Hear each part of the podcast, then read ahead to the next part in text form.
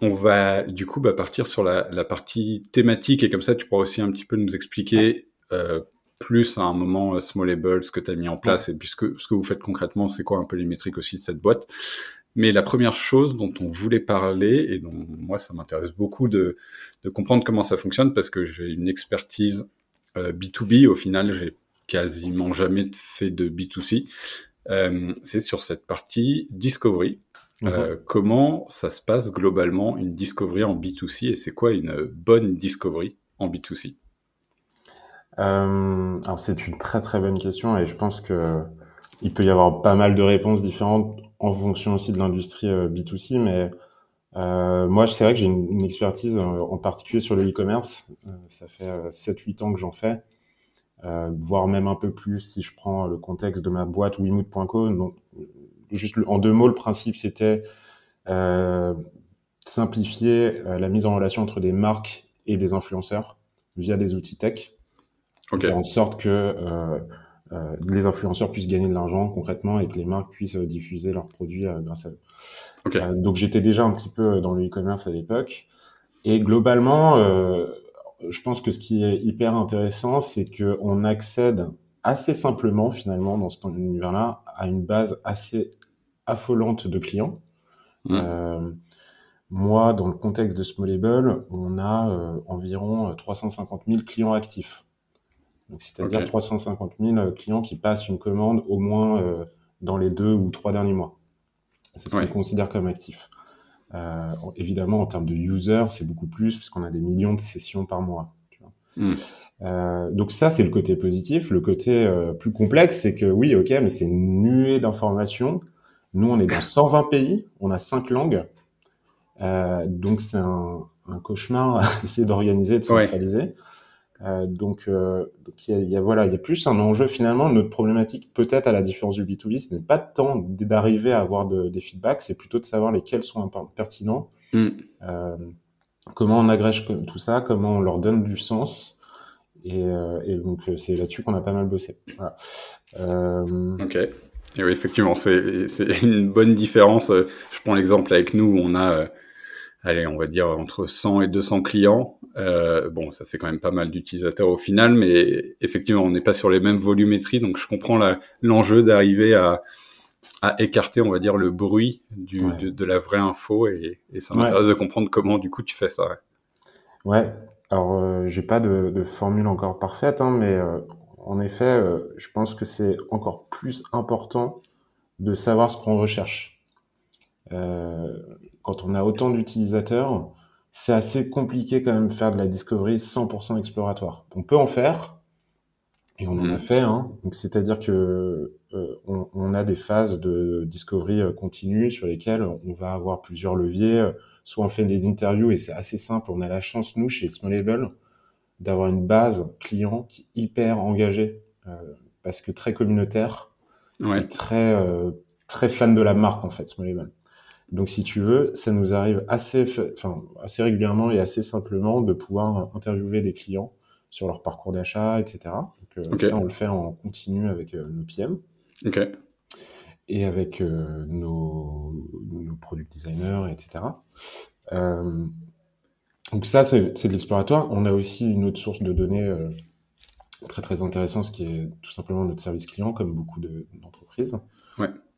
Sachant que nous, on a des dizaines, voire des centaines d'appels entrants euh, tous les jours. Quoi. Donc, euh, il suffit qu'on se pose avec eux, qu'on comprenne un petit peu leurs problématiques, qu'on écoute en fait les conversations, et c'est déjà une source hyper intéressante de, de, de, de données. Mm. Mais voilà, tu tu peux pas savoir si ça représente évidemment euh, tes 120 pays, etc. Mm.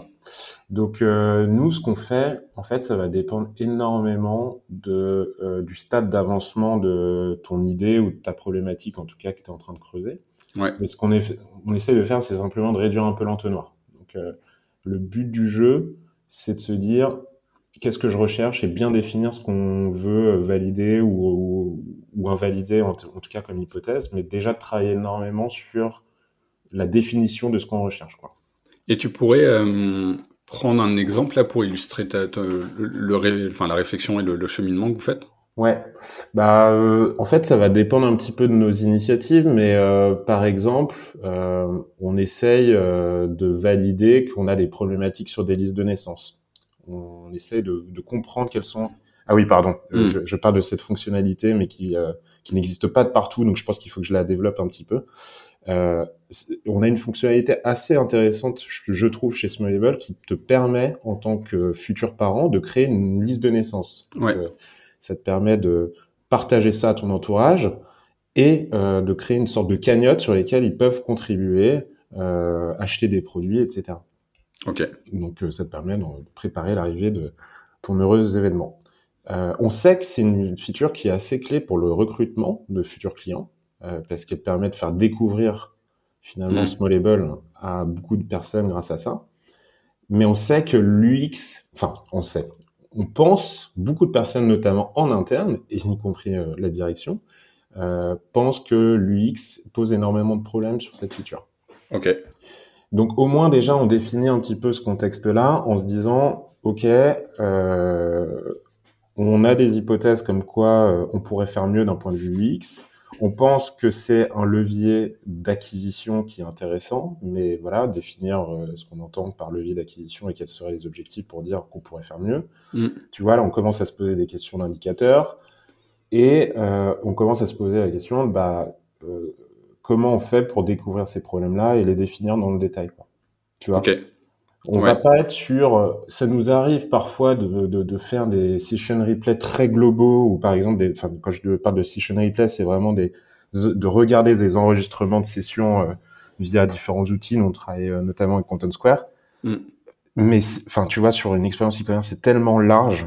Ouais, que tu es obligé de te focus euh, sur. Tu es obligé de te focus sur un truc. Enfin, nous, c'est comme ça qu'on travaille en tout cas. Ouais, donc en fait, vous avez, enfin, quelqu'un ou un groupe de personnes a un feeling que quelque chose ne marche pas, vous allez poser une hypothèse dessus en disant bah euh, mm. le l'UX de la cagnotte ou de la liste de naissance est pas bonne. Ok, on va aller creuser euh, ce truc-là. Ouais, et c'est ce qui fait que on a potentiellement des paires de conversion euh, associées à cette feature. Ouais. Donc ce qui est intéressant, c'est que ça nous permet. alors évidemment, là on est déjà dans un point de vue micro d'un point de vue micro, ça signifie que on, on, a déjà validé le fait que cette feature elle rentre dans l'objectif euh, high level de la boîte, tu vois. Ouais. Donc ça, on pourrait en reparler, mais euh, c'est un gros enjeu aussi pour moi, c'est de se dire est-ce que ça vaut le coup de mettre de la discovery là-dessus? Parce que oui, ça, ça, ça peut rentrer dans la stratégie et les objectifs de la boîte. En l'occurrence, quand on a creusé ce sujet-là, oui, on pense que c'est un moyen de faire de l'acquisition à moindre coût. Or, dans mm. le commerce en ce moment, c'est assez euh, compliqué de faire de l'acquisition parce que ça coûte très cher, notamment avec les frais de Google qui ont explosé, etc. Donc, on a déjà validé que ça valait le coup, tu vois, de, de, hmm. de, de, passer du temps à essayer de comprendre ce qui se passait là-dessus. Et, et ça, euh, ce lien entre euh, vision de boîte, je sais pas si du coup c'est des OKR que vous avez, il, il se fait comment C'est vous avez une vision de boîte et après vous essayez de déterminer toutes les hypothèses ou tous les problèmes qu'il y aurait à résoudre pour atteindre cette vision. Comment ça se fait justement ce funnel là entre les deux? Ouais. Alors, il... ça bouge assez, euh... ça, ça, bouge pas mal en ce moment chez, j'allais dire chez les e-commerçants, mais au sens large. euh, on sait que, on en parle pas mal, j'ai l'impression, sur la littérature euh, produit en ce moment, c'est qu'il y a un recentrage notamment sur euh, sur le business et sur euh, la notion de marge pour aller chercher de la rentabilité. Euh, nous, on en fait évidemment partie aussi chez Smallable. Euh, donc cette, euh, on va dire, euh, je sais pas si c'est vraiment une vision, mais on va dire cet objectif d'aller chercher de la renta, il est dicté évidemment par la direction hmm. qui nous dit, bah en fait, c'est plus que de la croissance de CA par exemple. Ce qui va nous intéresser, c'est beaucoup plus d'aller chercher de la marge, de la rentabilité, etc. Ouais. Donc ça, voilà, c'est porté par la direction, c'est assumé, c'est clair, c'est communiqué à tous les top managers de tous les départements, y compris donc euh, euh, le produit. Une fois qu'on s'est dit ça, euh, nous on récolte déjà en interne en fait énormément d'idées qui sont euh, proposées par euh, toutes les parties prenantes parce que évidemment on n'est pas tout seul dans notre coin euh, on travaille avec des équipes hyper euh, impliqué au marketing, euh, hyper impliqué à la logistique, hyper impliqué aux achats, aux services clients, etc. Et c'est peut-être une des particularités, en tout cas, du e-commerce, c'est que tout le monde est utilisateur et tout le monde est client. Tout le monde achète en ligne, en fait. Oui, c'est vrai. Donc tout le monde a son idée, tu vois. C'est pas euh, peut-être à la différence de d'un produit B2B très euh, orienté sur un métier en particulier ou quelque chose comme ça. Tout le monde sait, pense en tout cas savoir ce que c'est qu'une bonne expérience e-commerce, tu vois. Ouais, oui, en B2B, tout le monde a son idée aussi, mais effectivement, au, moins on peut rétorquer que tout le monde n'est pas utilisateur. Ouais, là, là, toi, tu as plus de mal à. ouais. Et en fait, euh, souvent on pense que c'est assez basique. Le e-commerce, c'est pas nouveau. Euh, euh, c'est pas quelque chose qui euh, qui paraît super innovant comme ça. En mm. réalité, il y a des innovations euh, sur tous les micro segments maintenant du parcours utilisateur. Et en fait, une bonne expérience e-commerce, je pense, c'est quelque chose où on se dit, bon, tout est, hyper fluide. J'ai rien à noter de particulier, quoi. toi, ce que tu veux, c'est une fois que tu as passé ta commande de produit pour ton futur bébé ou tout même ton enfant, euh, que ça arrive à l'heure et si ça arrive à l'heure et pour un prix euh, qui est acceptable pour toi, c'est que c'est bon quoi. Mm. Nous, en fait, on a beaucoup beaucoup d'enjeux pour que tu trouves le bon produit sur les 100 000 produits qu'on propose, etc. Mais donc tout ça pour dire qu'on récolte énormément d'idées en interne déjà. Et euh, ça, je pense, c'est un conseil aussi que je donnerais à pas mal de PM. On a une espèce de biais nous aussi, qui est que si c'est pas nous qui avons trouvé l'idée, euh, c'est pas une bonne idée. Ouais, tout à fait moi, je me bats énormément avec mes équipes pour ça, euh, pour essayer de faire en sorte d'évaluer n'importe quelle idée venant même du d'en haut euh, ou d'en bas, peu importe, comme n'importe quelle idée que nous-mêmes on aurait pu euh, proposer. Donc, euh, on centralise tout. Mm. Et ensuite, on va aussi évidemment proposer des pistes nous-mêmes par rapport à cet objectif. Donc on met tout ça, on va dire, sur, sur la table. Évidemment, on le découpe par... Nous, on est en feature team chez mm. Donc chaque PM va travailler sur son spectre, mais on partage quand même de manière, manière globale ensuite toutes ces idées parce qu'il y en a qui sont assez transverses. donc voilà. Et ensuite, on essaye, dans un premier temps, bah, de faire des paris sur celles qui nous semblent pertinentes à creuser en termes de discovery. Ok. C'est comme ça qu'on fait des choix. Honnêtement, moi je pense aussi que, euh, en tout cas dans des équipes comme euh, comme la mienne où on n'a pas non plus des moyens euh, extraordinaires, hein, on n'est pas une grosse grosse boîte en termes de, de tech et de produits. Enfin, tu vois, on doit avoir une trentaine de personnes aujourd'hui à la tech et au produit, ce qui est pas rien, mais mais donc on peut pas faire de la discovery sur tout, et donc je recommande aussi euh, parfois à mes PM de dire euh, bah, faites-le à l'instinct et mm. avec votre expérience, euh, vous savez qu'il y a des choses peut-être qui méritent d'être creusées et, allez les creuser. Par contre, mettez-vous un délai, une date limite de discovery là-dessus. Et, revenez vers moi dans une semaine ou deux avec une proposition. Quoi. Ok. Ok, donc vous avez une liste d'idées, chacun va creuser celle qui en gros, trouve les plus pertinentes et va faire sa discovery dessus. Ouais. Ok. Et donc la partie discovery, en, en détail quand on rentre dedans, là, le PM se dit bon bah typiquement, je vais essayer de creuser cette problématique de, de liste de naissance. Euh, J'ai euh, je sais pas combien de retours euh, de la part des utilisateurs, de la part du service client, de la part d'un peu tout le monde. Ouais. Comment ils arrivent à y voir clair là-dedans? Alors, euh, c'est pas simple déjà. Euh, ce qu'on essaye de faire, c'est il y a plusieurs choses. Euh, on peut commencer quand même par une fois qu'on sait qu'on creuse que la partie liste de naissance, on va pouvoir avoir plusieurs outils. Donc, premier, c'est quand même des session replay, et ça c'est assez pratique. Mm. Euh, donc, comme je te le disais, nous on travaille avec Content Square, mais euh, voilà, tu peux travailler avec Hotjar, tu peux travailler avec plein d'autres outils. Ouais.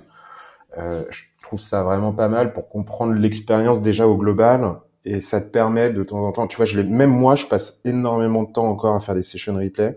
Ouais.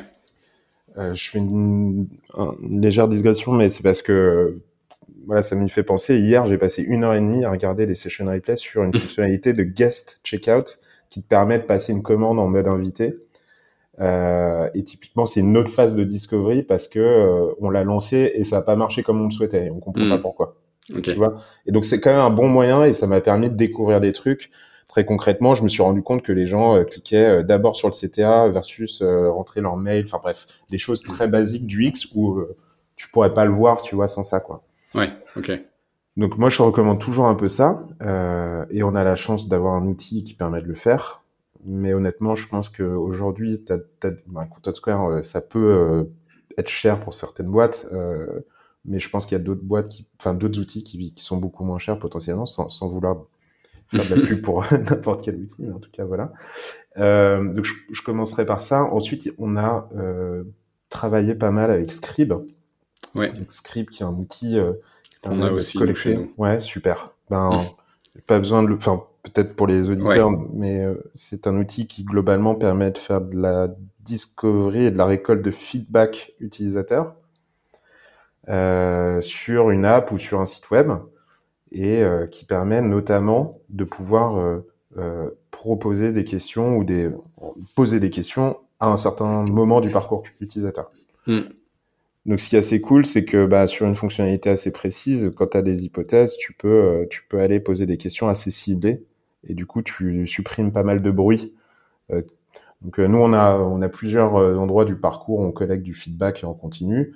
typiquement sur la page de confirmation client, de commande, pardon. une fois que tu as passé ta commande, on te dit merci, etc. Là, on va avoir des trucs un peu basiques de NPS où ça nous permet d'avoir de l'entrant en continu. Mmh. Et je te dirai après euh, comment on fait pour euh, analyser le, le continu euh, là-dessus, parce que c'est des gros volumes. Mais sur de la liste de naissance, on va aller cibler, tu vois, sur les marchés qui nous intéressent le plus. Donc déjà, on va peut-être mettre que la France, les US ou l'Asie, tu vois, en fonction de ce qui nous intéresse en termes de business. Euh, on va aller cibler sur le type d'utilisateur aussi qui nous intéresse le plus. Donc ça va dépendre du panier, ça va dépendre un peu de nos personas, etc. ou des typologies mmh. de produits. Et on va aller euh, aussi euh, peut-être cibler un petit peu sur euh, à quel moment ça drop, tu vois.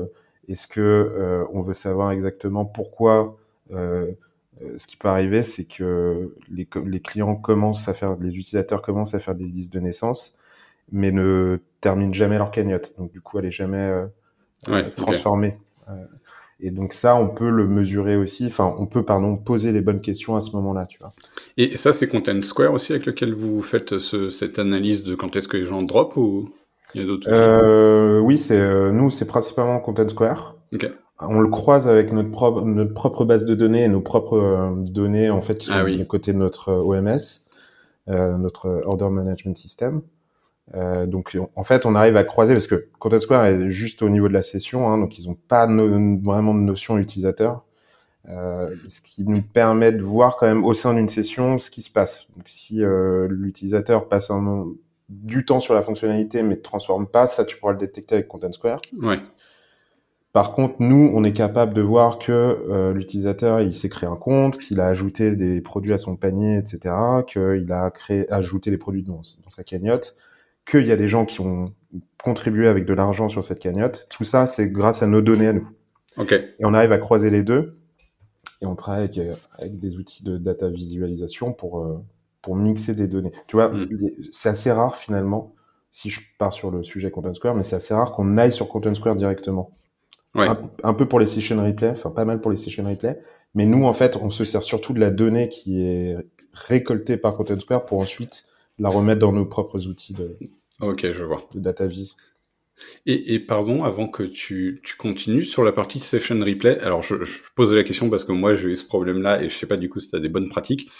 Euh, comment tu fais pour regarder des session replay qui sont intéressants Parce que typiquement, alors moi à l'époque on utilisait Hotjar, alors on l'utilise plus maintenant, mais on essaie de voir les replays des, effectivement de ce que nos utilisateurs avaient fait et 8 fois sur 10, j'ai l'impression que c'était pas intéressant et j'avais l'impression, du coup, j'avais l'impression que le temps que je passais à regarder ces vidéos m'apportait pas du tout assez et donc j'imagine qu'il y a des moyens de se dire euh, bah, le temps que tu vas regarder ça a vraiment de l'utilité. Est-ce que tu as des, des tips là-dessus? Ben, encore une fois, je pense que ça dépend un peu de ce que tu recherches. Donc, euh, si euh, tu es en full exploratoire, j'ai pas vraiment de méthode autre mmh. que si euh, tu as des indicateurs assez basiques qui peuvent t'aider, type le nombre de pages que l'utilisateur a vu, tu vois, si euh, il en a vu mmh. qu'une. Nous, en tout cas, dans notre contexte, on sait que c'est des utilisateurs qu'on appelle opportunistes, c'est-à-dire qu'ils ont cliqué sur un lien Google Shopping, par exemple, ils sont arrivés, ils sont partis. Bon, ces utilisateurs-là, nous... Ouais, a priori, c'est pas, pas notre cible, ils nous intéressent pas trop, donc ça se voit assez vite. C'est des durées de session très courtes. avec une seule ou deux pages. Voilà. Moi, donc, moi, c'est des trucs qui me permettent de me dire quand je vois 60, 80 pages parfois hein, euh, chez nous qui sont consultées sur une session, avec des durées de session qui peut être de l'ordre de, de même de l'heure. Euh, là, je me dis que ça vaut le coup de regarder un peu. Ok, ouais, là t'es parti pour une petite session euh, cinéma euh, à regarder le, à regarder le replay quoi. Je prends mes popcorn. Euh, après, euh, je connais quand même pas mal les parcours sur le site et donc tu, tu vois assez vite ce qu'essaye de faire l'utilisateur. Donc t'es pas obligé de te taper une heure non plus. Euh, Avec les nouveaux outils qu'on a maintenant, que ce soit encore une fois au Jar ou Content Square, tu peux assez vite zapper sur le, oui. le moment d'action d'après ou la page d'après. Euh, voir les, les moments où euh, tu as des rage clicks euh, assez rapidement. Enfin, tu sais, ils, mettent un peu d'intelligence dessus maintenant, donc. oui, je me rappelle que Hotjar faisait ça, t'identifiait les vidéos où la personne avait cliqué 40 fois et faisait un rage click. ouais. et, tu pouvais aller regarder ces trucs-là. Ok. Ouais. Donc c'est assez rare que je fasse vraiment 500, 500 lectures de vidéos. Enfin, j'ai pas le temps clairement, mais. Ok. Mais voilà. Ok. Ok, ça marche. Donc, pardon, je t'ai coupé, mais euh, donc analyse de euh, là où ça drop, analyse et récupération de feedback avec euh, du scribe et de l'analyse de replay. Ouais, et donc en effet, par exemple sur le cas de la liste de naissance, ça peut aussi être un moyen de récolter des user testers ou en tout cas des, des personnes qui sont ok pour être interviewées. Mm.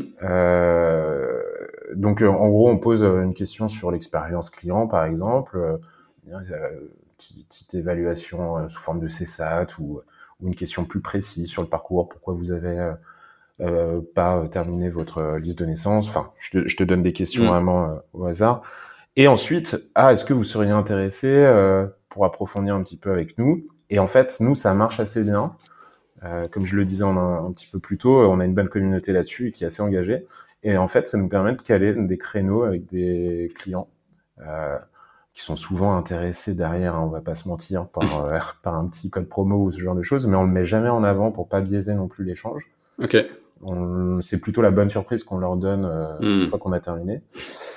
Et, euh, et donc voilà, c'est donc là on va creuser beaucoup plus euh, sur l'interview très ciblée et plutôt plutôt quali, enfin très très on va dire où là il y aura beaucoup de matière à travailler, mais c'est parce qu'on a déjà identifié des problèmes et qu'on a ciblé les bonnes personnes, tu vois. Ouais, c'est déjà des, des, utilisateurs hyper qualifiés ça. que vous allez rencontrer. Exactement. Et on sait qu'on pourra aller euh, vraiment euh, euh, tirer parti de cette interview avec beaucoup de matière. On va pas aller prendre n'importe qui qui connaît pas du tout. Euh, alors, ça peut être intéressant aussi hein, d'aller euh, prendre des mmh. utilisateurs qui ne connaissent pas du tout Smallable, mais euh, voilà, on en a trop aujourd'hui, donc euh, encore une fois, la personne qui clique sur Google Shopping et qui part directement, nous, ça nous intéresse pas aujourd'hui, en tout cas, d'aller euh, ouais. l'interviewer, quoi. Ouais, ouais. Okay. Donc, tu vois, il y a ce truc-là. Ensuite, il y a aussi toute une phase de, de, nous, on a évidemment un legacy assez important chez, chez Smallable, comme dans beaucoup de boîtes avec la partie de dette technique qui va avec, etc. Mais aussi, euh, ouais, la classique.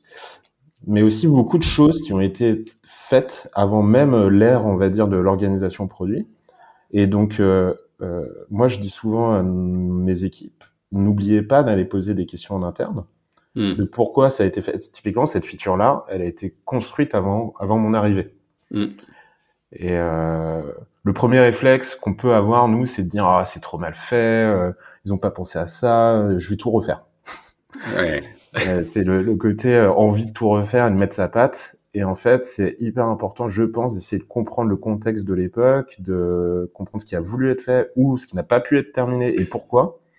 Parce que je pense que là, une bonne discovery aussi, ça, ça se fait sur l'interne de quelles sont nos limites euh, tech, pourquoi on n'a pas euh, targeté de telle façon les clients, pourquoi on n'a pas communiqué dessus de telle façon, mm. pour aussi contextualiser ça et, et pas réinventer la roue ou alors pas faire quelque chose qui en fait ne marchera pas parce qu'on sait déjà que ça pourrait pas marcher quoi. Oui oui oui, pas retomber dans le même problème qui avait fait qu'on avait stoppé la moitié de la feature euh, il y a 5 ça. ans quoi. Ouais. Exactement. Mais ça c'est un truc euh, alors c'est peut-être un peu une partie de la discovery euh, qui est peut-être un peu euh, plus on va dire moins directement orienté euh, utilisateur, mais qui me semble enfin, hyper importante mm. et euh, d'où l'importance de documenter aussi énormément ce qu'on fait. parce que pas plus tard qu'il y a quelques jours, pour donner un autre exemple concret, au sein même de ma propre équipe, on se demandait pourquoi une fonctionnalité de wishlist qui peut paraître basique, tu, tu vois le principe d'ajouter des produits en wishlist plutôt que de les ajouter au panier, avait été faite de telle façon que on pouvait pas, en gros, avoir la taille dans la wishlist. Et ils étaient en train de partir directement sur le fait de casser ça parce qu'ils en avaient besoin pour euh, euh, faire ensuite du retargeting sur les euh, sur les clients euh, qui avaient ajouté des produits dans leur wishlist, etc. Et en fait, en l'occurrence, ça avait été pensé pour pour un parcours très particulier et, mm. et, et, justement, c'était en, fait, on était déjà historiquement sur de l'ajout à la wishlist à la taille. On, on, en est sorti pour des raisons très particulières. Donc, ils allaient ils se sont même pas posé la question, ils ont commencé à casser en disant ouais mais c'est ça le problème de base etc. Alors que c'était un PM qui l'avait fait il y a il y a un an et demi tu vois. ok, ouais, je vois. Donc euh, donc c'est pour moi aussi important de, de creuser presque aussi important de creuser un petit peu l'historique sur un, sur ce genre de choses que euh, d'aller aussi poser des questions aux clients finaux quoi. Ok.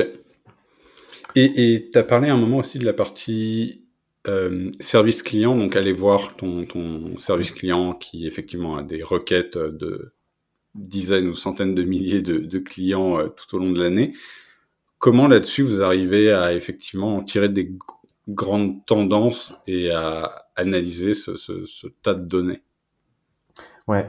Euh, alors déjà, nous, on a la chance d'avoir euh, notamment une responsable du service client qui euh, a cette culture-là de, de, de, de, mettre des motifs et euh, des, hmm. euh, pardon, des, des, thématiques sur chaque typologie de, de feedback client. Donc, c'est hyper appréciable parce que nous, ça nous permet directement d'avoir des volumes. Et en fait, elle, par exemple, sur nos réunions hebdo de, entre managers, elle nous partage le top 5 des problématiques clients du moment. Ah oui, trop bien. Ouais. Et donc, directement, ça nous donne de la matière. Euh, donc ça, c'est top. En l'occurrence, euh, nous on travaille avec Salesforce, mais ça pourrait se faire avec euh, d'autres outils aussi. Mais c'est chouette parce que chaque membre du service client qui a un client téléphone, tu vois, déjà fait un travail de catégorisation. Hmm. on va de plus en plus sur de l'automatisation avec l'IA. Enfin, on y réfléchit. Il y a des propositions d'outils maintenant, notamment sur Salesforce, mais sur pas mal d'autres outils qui sont capables, en effet, de même sur une discussion audio, hein, de, de, de, te taguer automatiquement euh, les thématiques associées. Quoi. Et, et ça, d'ailleurs, ce genre d'outil, t'en as testé qui marche bien? Parce que moi, j'en ai testé pas mal qui marchent pas très bien. Ouais. Mais je, sais pas s'il y en a où c'est concluant. Moi, j'ai pas. Non, sur de l'audio, tu veux dire, ou sur du texte? Même sur du texte. Ouais. Sur du texte, ben, écoute, euh, non, justement, moi, j'ai essayé de travailler euh, euh, avec euh, Cobaye à l'époque, qui est une solution euh, tout à fait respectable et euh, je passe un, un, coucou à Théobald qui m'écoute euh, que je pourrais recommander. En l'occurrence pour notre contexte, ça ne marchait pas comme nous on le souhaitait exactement. maintenant, ça va dépendre énormément de de comment tu le configures, comment tu passes du temps. Il faut, il n'y a pas de recette miracle. J'ai l'impression qu'il faut passer de toute façon beaucoup de temps pour lui apprendre, tu vois, au machine learning, comment toi tu as envie qu'il pense, quoi. Mm. Euh, j'ai fait des tests avec euh, ChatGPT, etc. C'est pas mal, euh, mais c'est pas non plus la recette miracle. Honnêtement, il n'y a pas encore de. Pour moi, j'ai pas, j'ai pas trouvé l'outil parfait pour ça. Quoi. Non, je suis d'accord. J'ai pas trouvé non plus d'outil qui craquait le truc et. Et effectivement, soit tu as des trucs trop génériques et en fait tu sais pas vraiment quoi en faire, mais quelque chose qui va bien te classifier chaque retour utilisateur en disant bah ça, du coup c'est telle demande de feature qui est concernée. Euh, je l'ai pas encore vu euh, live. Enfin, je pense qu'il y a un vrai truc à craquer là-dessus. Ouais. ouais. Bah, Scrib euh, le fait, j'ai l'impression de plus en plus. Enfin, ils essayent en tout cas. Je sais qu'ils euh, essayent. Ouais. Je, je, sais pas à quel point c'est bien fait. je crois que Cycle aussi, euh, qui est une app de discovery aussi là-dessus, le, le fait. Je l'ai pas retesté depuis quelques mois, mais. Ouais. Ok. okay. Ça m'intéressait de ben, savoir. Voilà, nous on, on, on, utilisait un peu un mix de ce que le service client fait manuellement, mm. mais c'est un peu biaisé parce que de base, quand tu appelles le service client, en particulier dans l'e-commerce, c'est essentiellement pour des problèmes sur ta livraison ou sur euh, du post-achat, tu vois. On ouais. pas, c'est assez rare que on appelle le service client pour dire ah je comprends pas euh, ma fonctionnalité de recherche ou de liste de naissance, elle marche pas très bien. Ouais.